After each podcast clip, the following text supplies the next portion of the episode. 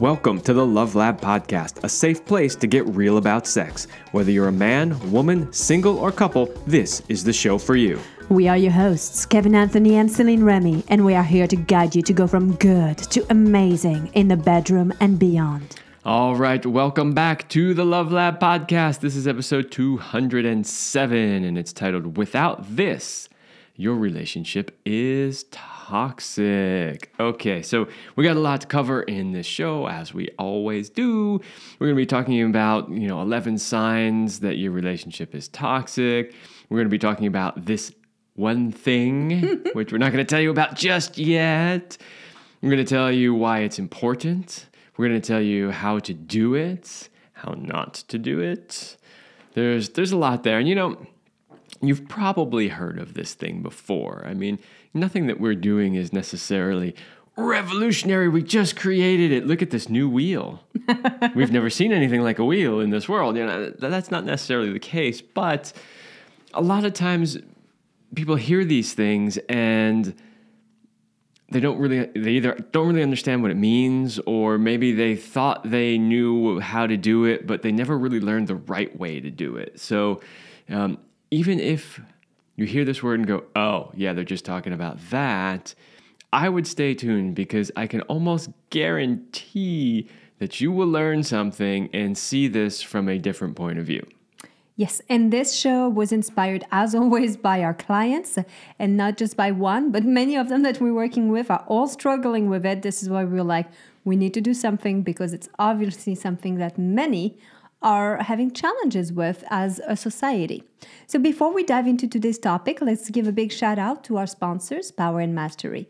So, if you want to join the secret club of men who are great in bed, then check out Power and Mastery at powerandmastery.com.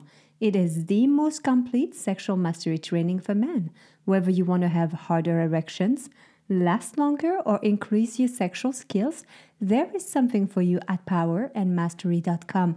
Make sure to go check it out after the show, powerandmastery.com. Link is in the de- description below. Yes, make sure you learn how to use what you got the best way that you possibly can. So let's start at the beginning because we want to define what a toxic relationship looks like. We're not going to spend the entire show, it'd be way too depressing. But we narrowed it down to 11 signs that if you are experiencing some of that, your relationship might have some elements of toxicity to it. So, number one, you feel that there is a lack of support. Well, that's pretty obvious. I mean, the reality is okay, the number one person that should support you is yourself. The number two person that should support you is your partner. If your partner is not supporting you, if your partner is not your biggest cheerleader, constantly uh, pushing you to be the best version of yourself that you can be and supporting you in being the best version that you can be, then it's probably not the healthiest relationship or possibly the right partner. Absolutely. Number two, you have toxic communication. By toxic communication, what do we mean? We mean a communication that leads nowhere, where it ends up in usually blame, shame, criticism, and where you can't even talk about certain subject because they're off the table, taboo, or like ticking time bombs, so we can't go there.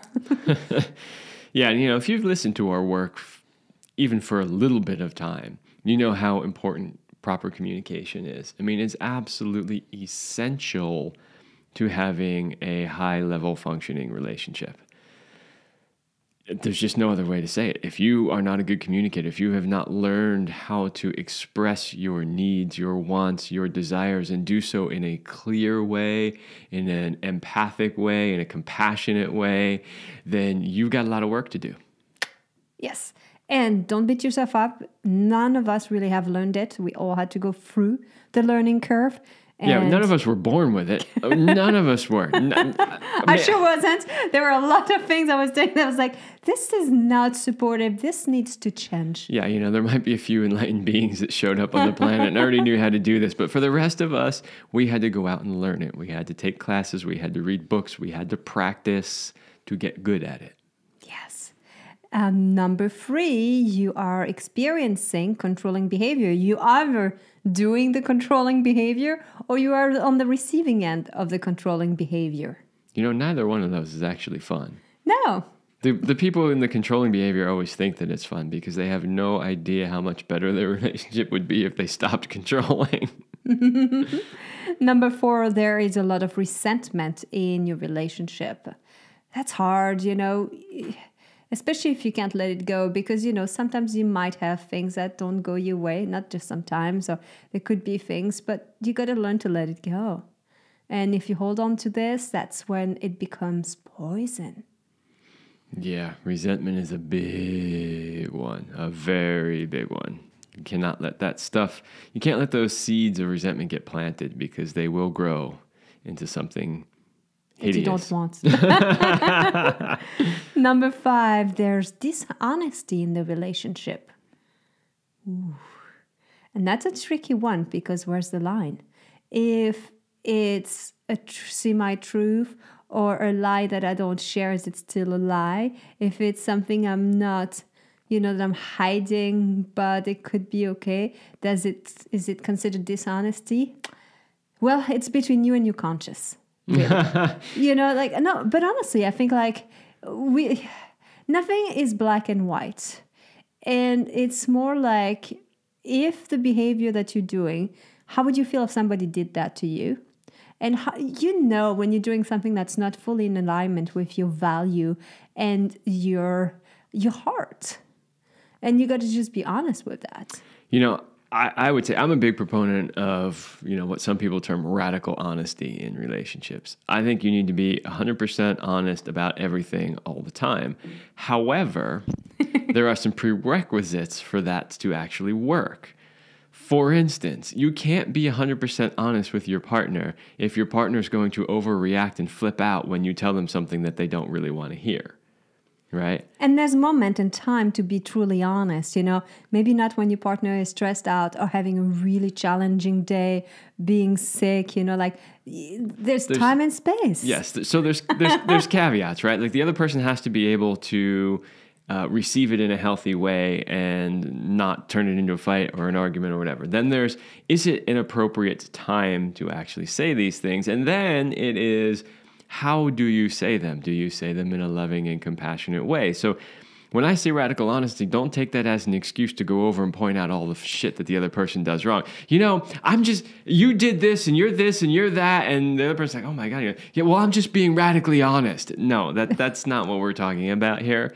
So there, there is a, a level of discernment. We could do a, literally an entire show on what does it mean to be radically honest and how do you do it. But uh, just know that, that that's my personal feeling. Now, there's one more caveat I'll share on that quickly, which is this doesn't mean, men, that you can go and just dump all of the worries and thoughts and things that are going through your head on your woman. That's just not going to work. Um, she's not going to respect you if you do that. She's not going to find it sexy or be attracted to you in any way. We've talked about this many times on the show.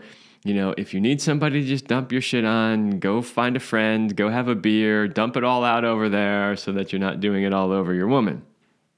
Okay, I think that's enough for now on dishonesty and and communication. Let's move to sign number six. You have patterns of disrespect. That's an interesting one, you know, um, because it could be a bit subjective, like, oh, you disrespected me. But ultimately, again, it's about taking a good look at what the behavior that you are doing is. Um, if people are radically honest with themselves, yes, they'll realize that some of their behaviors really are disrespectful. And you'll see it show up like one of the ways I see it show up is one partner treats the other one like they're the child, like you get in this parent child dynamic. And honestly, that's disrespectful to somebody who's a grown adult. Or doing the silent treatment or the screaming, you know, there's a lot of like behaviors about that. Number seven, you have negative financial behaviors within the relationship. That's a tricky one. We were talking about that the other day because um, I've been in relationships where one was a spender, one was the um, saver, and it's really challenging. It's so much easier when both partners are similar in the way that they deal with their finances. Yeah, we were talking about maybe doing a show on that as well because it is actually one of the top reasons why couples break up is financial differences. So what that tells us is when you're getting into a relationship, you need that's one of the things you need to make sure that you have uh, alignment on, right? Is that that you have similar ideas and beliefs and behaviors around finances. Number eight, you experience constant stress. Oh, that's not good. No. We got enough constant stress in this world all day long around us. Number nine, you are ignoring your own needs in that relationship. And you know, it can go both ways, by the way. Sometimes people always think, oh, it's the women. But I've seen it with many of my clients where they have a relationship where she controls more of the relationship and he just gives in all the time and ignores what he wants and what he needs. Well, you see this a lot when it comes to sex in relationships because let's be honest, the woman is the gateway to sex, right? And so, yeah, she uh, she basically gets to say how it goes, and you know, a lot of times nowadays he's afraid to speak up for what he wants and needs, and so he just ignores his own needs, Yes. which then creates resentment. Uh, it's also a pattern of disrespect. it's also a controlling behavior. It's also a lack of support. Yeah. It's all of those things. It's all of this. So basically, it is toxic. All right, number 10, there is a lack of self care. And I think it's a little bit of a difference. I wanted to, to put these two because self care is also about really valuing some time for yourself to replenish. And it looks different for a man than it is for a woman, what self care is. Um, and your needs could fall in the self care category, but they're not just in the self care. And that's why they are separated. Yeah, yeah. There's definitely a bit of a difference between those two. Well, let's talk about number 11 because that one is a kind of funny one. You're hoping for change in your relationship. Oh boy. I mean, look, if something's not right, you can always hope for change to some extent. But if you find that you're always hoping for change and never getting any change, then this is potentially toxic, right? So you either have to find a way to create the change or you have to learn to accept things the way they are. Yeah, but hoping and wishing is not going to do this. And you know, mm-hmm. like I was I was laughing because I was thinking about that really and I thought we could if we could sum these 11 points uh, in terms of like signs that your relationship is is toxic in short you basically make each other miserable and that's it you know like But but there could be low levels of misery that you're not even aware of, right? So like when you say the word miserable, you think, oh well, I'm not miserable in my relationship. But t- stop, take a step backwards, and go. But are you really happy? Mm-hmm. Right? Because there can be these low levels of sort of day to day misery that where you're just like, yeah, it's not it's not working for you. yeah so there is one thing that fixes the it one all thing. the one thing The one thing. Kevin, thing. will you do us the honor? okay, so this can fix a lot of those things. This can prevent a lot of those things from happening because many of those things happen because you don't do this one thing. So if you did this one thing, you probably will not experience most of those things that we just talked about. And that one thing is boundaries. Setting appropriate boundaries, keeping appropriate boundaries, and setting consequences if boundaries are not met. We will talk about all of that more later, but let's just talk sort of a little bit more generically first. Well, because you might be like boundaries. boundaries. Oh, come on, Kevin and Celine, boundaries. We know that. Well, I can tell you and guarantee you, we've seen Oh, no. countless examples in relationships of those not working. Whether it's a boundary with your child, and your child is walking all over you, interrupting you on calls, and uh, just not respecting you. Whether it's your partner, whether it's you know like uh, in the work, like there's a lot of different areas. You might be good at setting boundaries at work, but very bad at home. You know, when you ask clients, like, okay, well, do you set boundaries? They'll always say, well, of course I do, right? Okay, well, what boundaries have you set in the relationship? Uh, um, well, um, uh, uh, right? they, they don't actually have a good answer for that. The other thing is, is if they do have an answer, they'll say, "Well, my boundary is if if he cheats, I'm out." Right? Like, okay, yes, technically that's a boundary, but that's a way far out boundary, right? It, and it's not a complete boundary. We will come No. back to that. If that's That- what you thought, you need to learn more. Healthy boundaries can be the difference between a healthy, happy relationship and a toxic, dysfunctional relationship. And most people have not learned how to to to set those up properly. But people have such difficulty with boundaries, and what they don't realize is that setting appropriate, healthy boundaries will actually create a better relationship. Yes. So let's just define boundary. So a boundary is basically a limit or space between you and the other person. It's a clear place where you begin and the other person ends.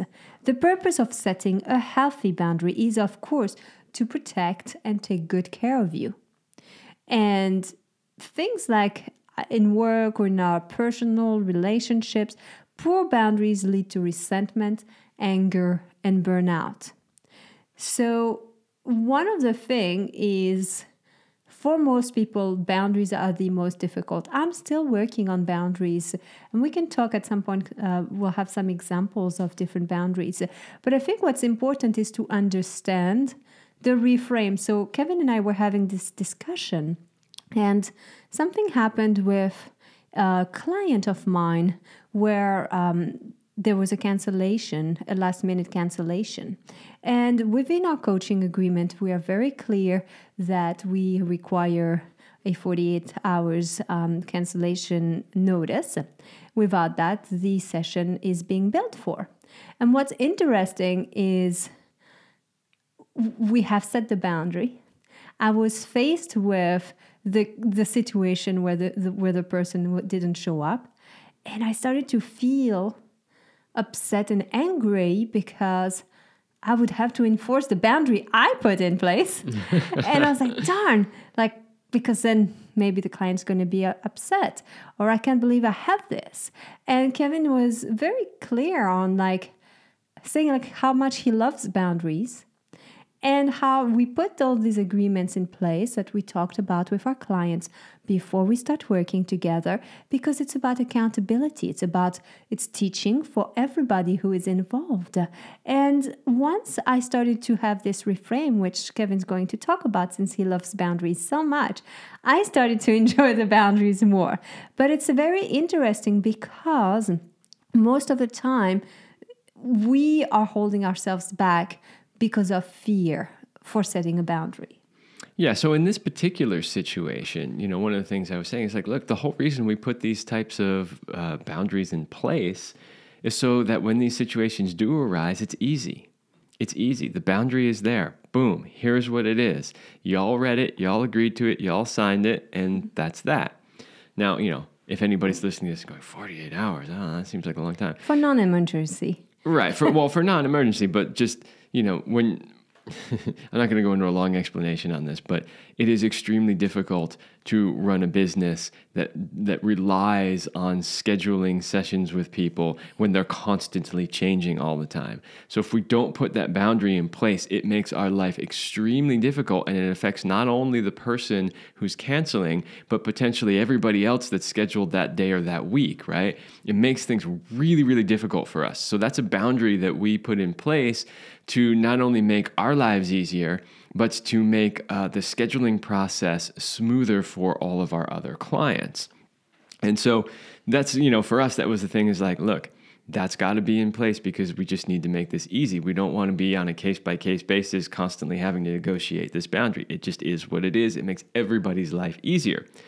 So the reframe is it doesn't matter how the other person interprets the boundary, you just do it anyway.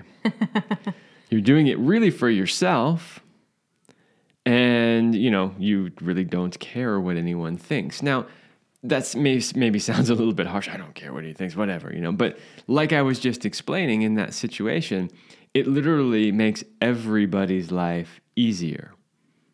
Even the person that's potentially canceling uh, because they know up front what they need to do. They may not like it but they know up front what they need to do. There's no gray area about eh, can I do this? Can I not do this? Can I get away with it? So, part of doing this process and part of this reframe is, is it's not your job to make the other person happy. And this is where a lot of people, especially in relationship, fall into the trap. And the trap is, ooh, I really want to set a boundary here, but if I do that, he or she is not going to be happy with me. So maybe if I just cave in and let that boundary go, they'll be happy. But what's interesting in your scenario is that if you do that, then you're not happy with yourself. Mm-hmm. And then because you're upset with yourself, unconsciously, hopefully, you will want to make the other person pay for your own unhappiness because they made you this. you know, pointing fingers at each other all the time, not taking full responsibility. It's it's a really vicious cycle. It is tough to set a boundary because you have to stand firm in your grounds. You have to be okay that the person is going to not like you for a few minutes. Ultimately, they'll get over it because sometimes we're always like little children. And yes, the first reaction is, I can't believe this person is enforcing a boundary. Well, they said there was no refund, but you know, I should be the favorite person and they should still give me a refund. It's like, well, but you know, if there was no refund, there was no refund, right? Or they said this, or she said, if you're not there, I'm going to leave without you. How come she left? It's like, well, she said, if you're not there at 6 p.m., I will be leaving, you know? this is just how it is. Yeah. So you know just the reframe really is is that boundaries are for your own good and they're actually for the good of all parties involved even if they don't necessarily like it in the moment they will always respect you for setting and keeping your boundaries even if they don't like it Yes. they'll be pissed off about it and at the same time they'll be like damn she's good. That is so true. And especially for women towards the man she will have more respect for him as well. Uh, it works really well for the polarity as well. You know there are different type of boundaries uh, and you might be good at certain ones and not others. Um, if we break it down there's emotional boundaries there's material boundaries time and energy boundaries mental boundaries, physical boundaries. So maybe it's easy for you to do like, oh, physical, I can do that one, but emotional, it's really hard for me to set that one up. Or I don't know how to protect my time, but I'm okay with like protecting my money. you know, like. And maybe we could just give a couple of quick examples of each one of these so people understand. I mean, so emotional boundaries. An emotional boundary might be something like, uh, you know, it's not okay for you to talk to me that way, or, you know, or I don't have the bandwidth right now to process it with you.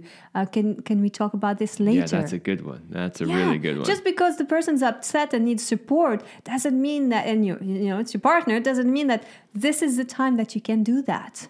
Exactly. Material boundaries. I mean, those are pretty uh, straightforward. This It's is my car. I ain't taking it. just kidding. or like you know you, in relationships it might be like hey here's how much money we can afford to spend this month Mm-hmm. Yes. here's here's you know uh, where where we can what we can afford to spend on you know the kids or the house or the whatever it Mm-hmm. is like the material boundaries are pretty easy time and energy though this is one that people have a lot of difficulty with especially those types of people who are always trying to make people happy and they're running around like a chicken with their head cut off trying to trying to please everybody in the family and make sure everybody's doing okay they got everything they need they're all happy nobody's going to complain right And at the end of the day, they're the one who are exhausted, Exhausted. and they've never been able to open a book to do a project for themselves. They don't remember the last time they washed their hair or took a shower. and then know? and then they're resentful Yes. as as a, as a consequence of that. So, uh, mental boundaries. Ooh, this is an interesting one. So you know there there might be specific things that. Um, well, I don't know. I don't really want to say that you don't want to talk about, but but there might be limits to where you go. Oh, could there be maybe certain words that really trigger you and you don't want to have these words? You know, would Sure, that- that's a would that qualify? possibility. You know, especially in the bedroom. Let's say you hate the word pussy, and it's like the, I don't want you to use the word pussy, but I love cunt or I love vagina or I love this, you know, like, I mean, I'm just, you know, pointing some examples. Yeah, absolutely. And then, of course, physical boundaries. Well, those are pretty obvious too. Like, I This don't. This is my space. well, this is my space, or I don't want to be touched. or I don't want to be touched in this moment, or this is how I like to be touched. You Mm-hmm. know, that's people don't realize that's a boundary as well. You know, saying I want to be touched in this way is a nice positive way of saying don't touch me this other way. right? So it is indeed a boundary of itself. And you want to talk about sex in the bedroom? I mean, telling somebody this is the kind of sex that I like, this is how I want you to show up in the bedroom is absolutely a set of boundaries. Yeah. So we'll get more into some, um, we'll get into why people don't set their boundaries.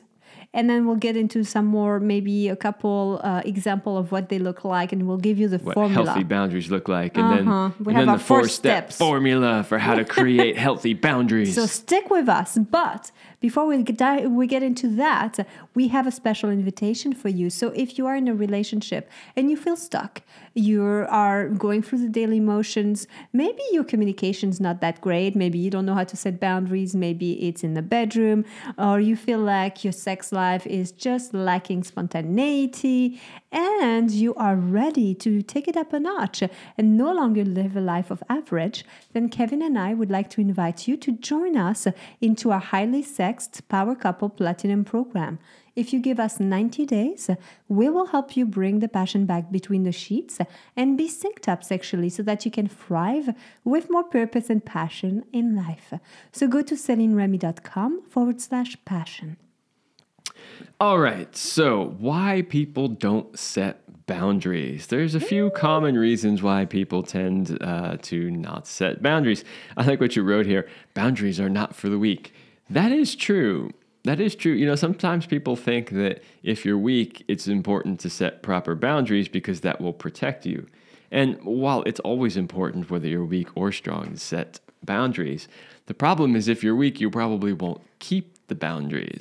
So mm-hmm. they're not going to work real well for you if you can't keep them. So And you have to be strong to enforce and stick with your boundary because it hurts. You're like, I'm not like the person's not liking me right now, but I said this and I have to go through with this. and it can be hard. Yeah, well, and it, absolutely can be. It can be hard for anybody, and for some people, it's harder than others. You know, I wonder if um I don't know. I wonder if it's harder for like women versus men, or if it's personality and not gender. You I think know. it's mostly personality. yes. You know, like I'm the type of person the, the harder you push me, the harder I'm going to push back. So for me, it's like the harder you try to push against my boundary, the harder I'm going to shove that boundary in your face. Mm. Right? So like, but that's just my personality. I'm like, oh yeah, oh yeah. in in a loving way, sometimes. Depends on who it is that's challenging my boundaries. So really, realistically, a lot of it is fear. Number one would be fear of what others think. You know, and this is a big one that holds us back. You know, oftentimes, like if I do go through with this boundary, they're going to think that I'm mean or whatever, you know, whatever. It, and it is a story.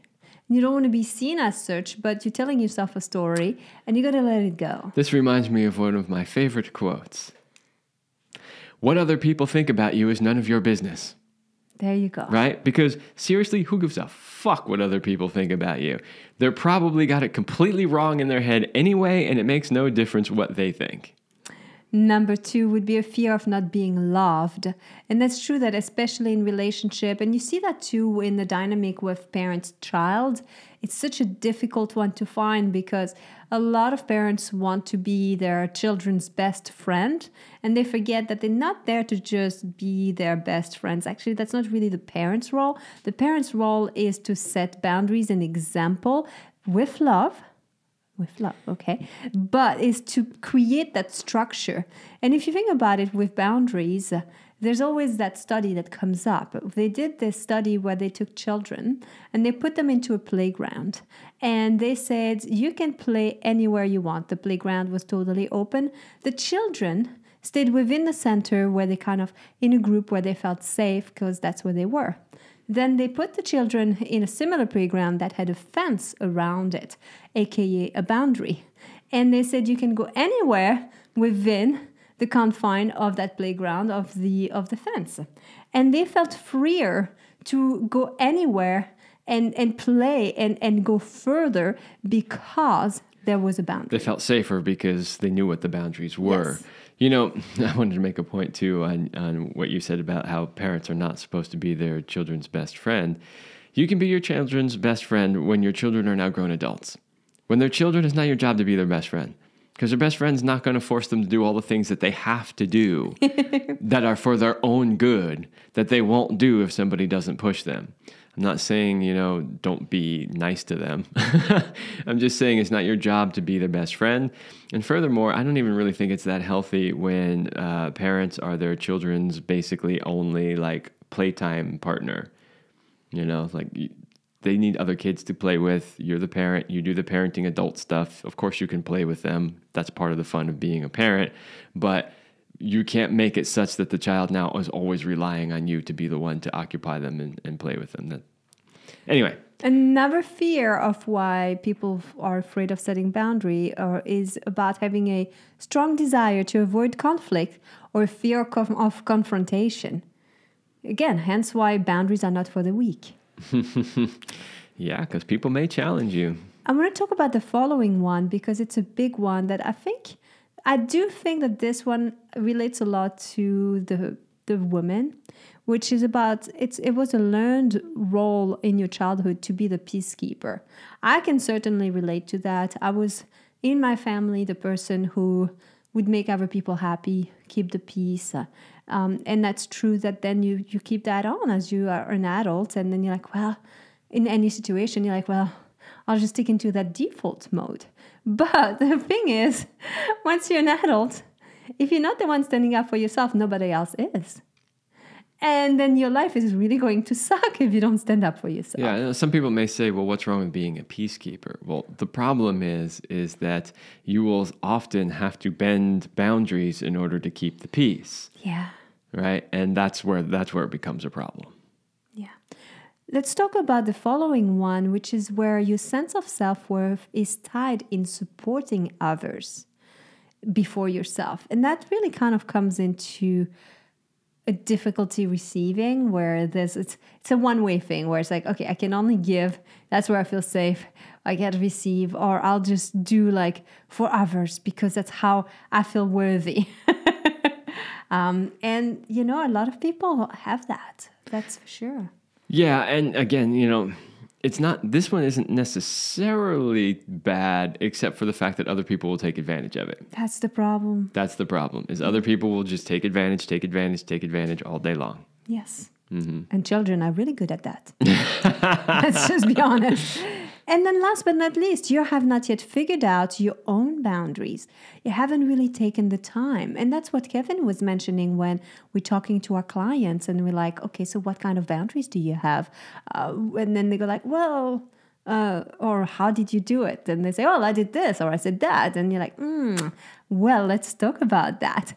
And we'll do that right now, where we're going to maybe give you a few examples or at least break it down a little bit about what does a healthy boundary look like. Mm-hmm. Okay. So first one on the list: saying no without over explaining.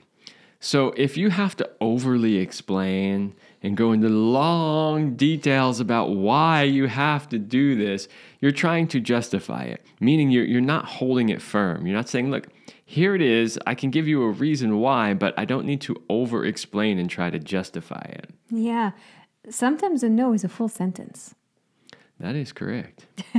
And sometimes it's the hardest sentence to even learn. So practice it. Unless you're two years old. Yeah. That is, that is the most frequently used word in your vocabulary. Channel your inner two years old. Remember?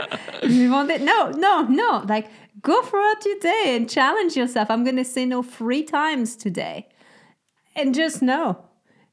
And that's part of you know this is like why they call it like the terrible twos right? You know because they're just they're just saying no constantly. Like we we have two friends whose uh, son is now that age and that's why it made me think about it because they were just mentioning about how now all he says is either no or more you know?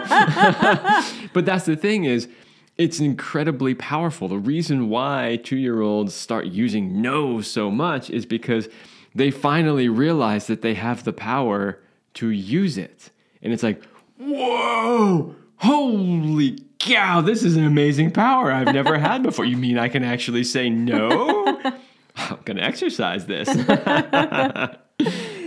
okay, another way that a healthy boundary looks like is to speak up for what you need.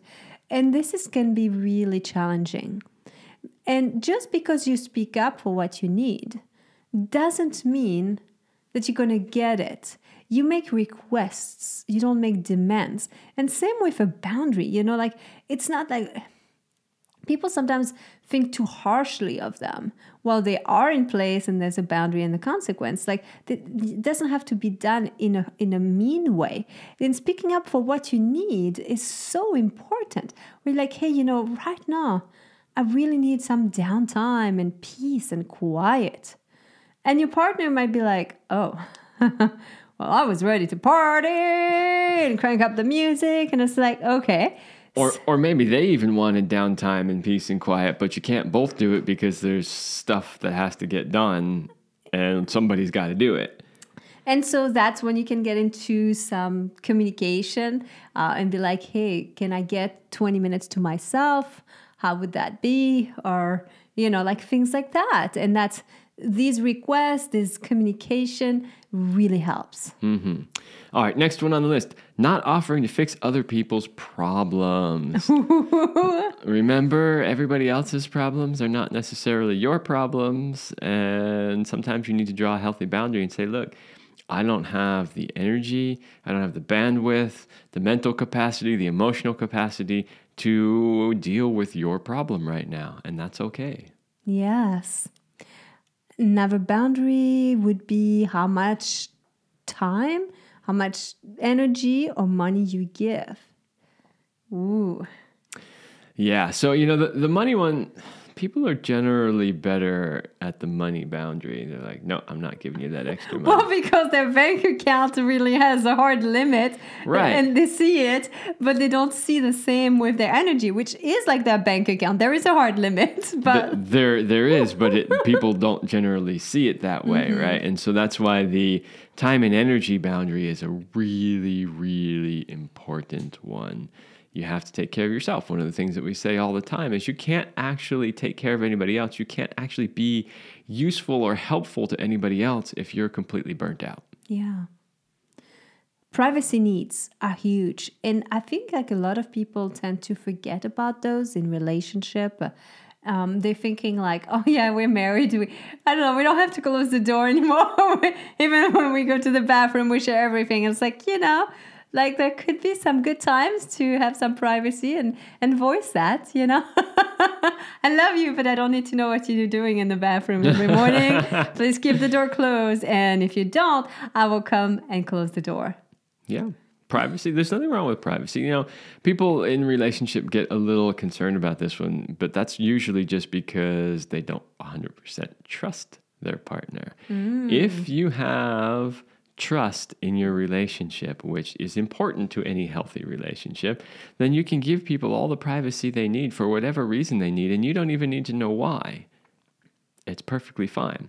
So if you find yourself not wanting to allow them private time, then look at where your jealousy and trust issues are. Ooh, big one, Kevin. And then the another healthy boundary is around the amount of physical space you need. And you know, it's it could be a tough one in a relationship especially when it comes to the sexuality part because um, as kevin was saying the woman is, is the gatekeeper what if it's just like well i need this and there's situations like that we've had clients like this where it's like in order to make love I need to have the light turned off. The house needs to be cleaned. Uh, the children have to be asleep. The moon has to be full. And My hair has to be washed. It, has to be a super blood moon.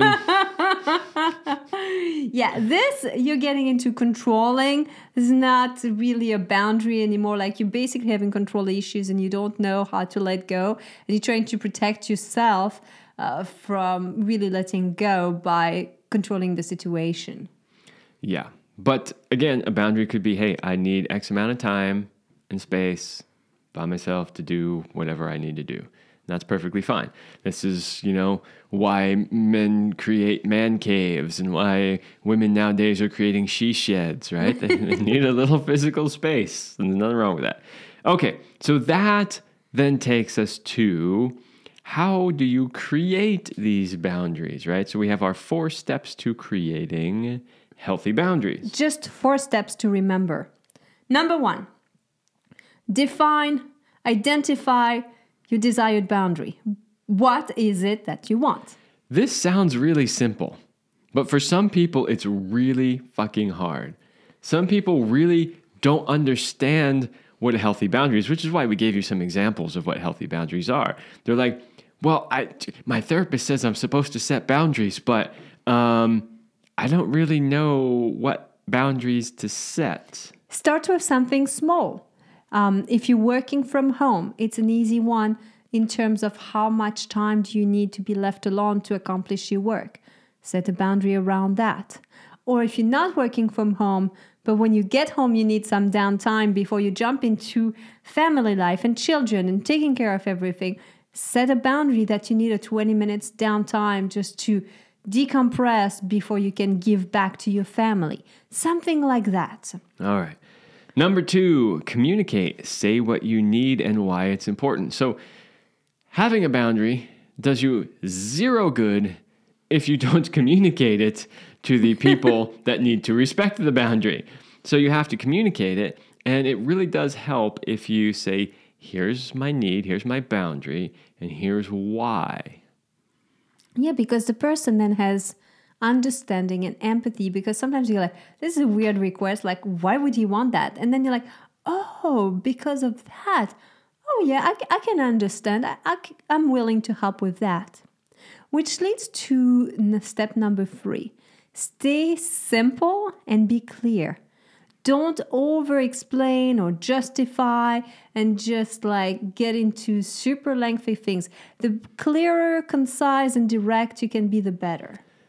Yeah, in fact, if your boundary isn't clear, concise, and direct, it's not going to work. It's just not going to work. It's going to be too complicated. People aren't going to understand it. There's going to be way too much wiggle, wiggle room for one person to say, Oh, I did keep the boundary. And they're like, No, you didn't because you did this. Well, I didn't know that was part of that, right? Like it starts to get fuzzy and all that. So, really, you, you have to keep it simple and clear. And here's the thing you can have more than one boundary.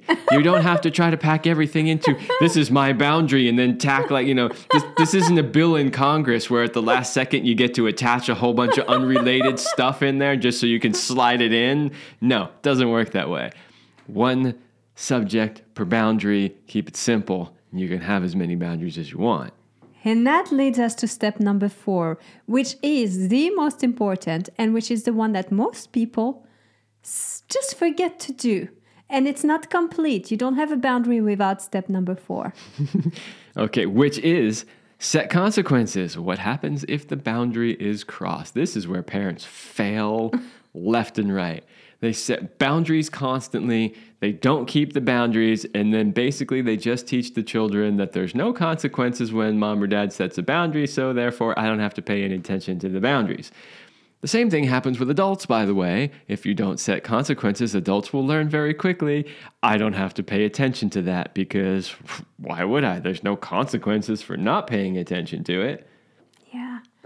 And the consequence, you know, let's just, if you're working with a child, you can have them set the consequence. You'll be surprised. at sometimes they're harsher than you would have been when you let them decide what the consequence should be, should the boundary be crossed if you're with an adult, you can set it up and then you could communicate as well. But, uh, or you could have the partner. Like, it's not always like, my way and that's the only way but like let's let's talk about the consequence and like i want to come back to the example you give at the beginning if this doesn't happen by this time i'm out or if you do this i'm out that's not a clear boundary and it's just too much. You know, it's like if this happens, then okay, like, um, you know, I mean, if it's an if it's definitely a in a deal breaker, this is a deal breaker. What I think what you're trying to say, and correct me if I'm wrong, is that the consequence has to be appropriate. Yes, Right? It has to be appropriate in scale to the boundary. that's true. right? So you can't just go flying off the handle and be, that's it, I'm leaving, I'm packing up, we're getting a divorce, you know, like like that's not necessarily reasonable.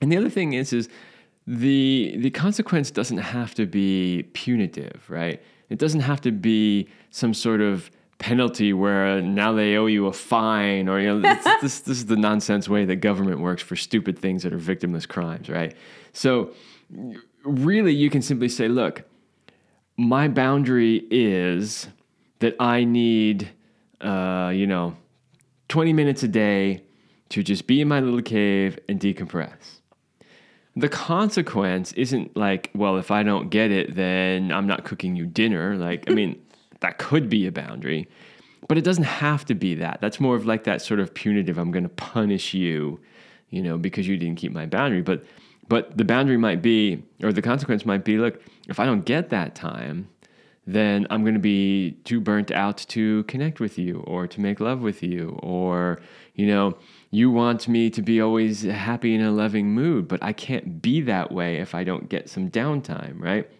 So then the consequence becomes do you want the happy, loving, relaxed me to show up in this relationship? Or do you want the cranky, bitchy me to show up in the relationship, right? And that's a, that's a consequence too. It doesn't have to be punitive. You're not taking something away from the person or punishing them like a child, but you're letting them know that the consequence is if I don't get this time, I'm not going to be able to show up in the relationship the way that you would really want me to, or the way that I even want to. It's a beautiful reframe. It's a beautiful reframe to to be in touch with yourself, to speak for what you want and need, and not just be in that punisher victim dynamic within the relationship. And that can then help you step back and start becoming a team and be like, let's talk about our needs. Let's talk about what what really matters to us, to our heart, and let's together find win-win-wins. Yeah, win win wins. Our favorites. Mm-hmm. All right, so there you go. That is a whole episode on boundaries. If you are struggling in any way with boundaries, and so, so many people are because we see it every day in our work, then please, please, please go back and listen to this. Write some notes down. Practice, practice, practice. I guarantee you, you will see an improvement in every relationship in your life, whether it's with your kids, with your significant other, with your boss, with your coworkers, with your friends. You will absolutely see all of those relationships improve if you can really master boundaries. All right, everybody, that's all we have for this episode, and we will see you next week. We hope you liked this episode of the Love Lab podcast. If you enjoy this show, subscribe, leave us a review, and share it with your friends. And for more free, exclusive content, join us in the Passion Vault at CelineRemy.com forward slash vault. That's C E L I N E R E M Y dot com forward slash vault. Thanks for listening. And remember, you're amazing.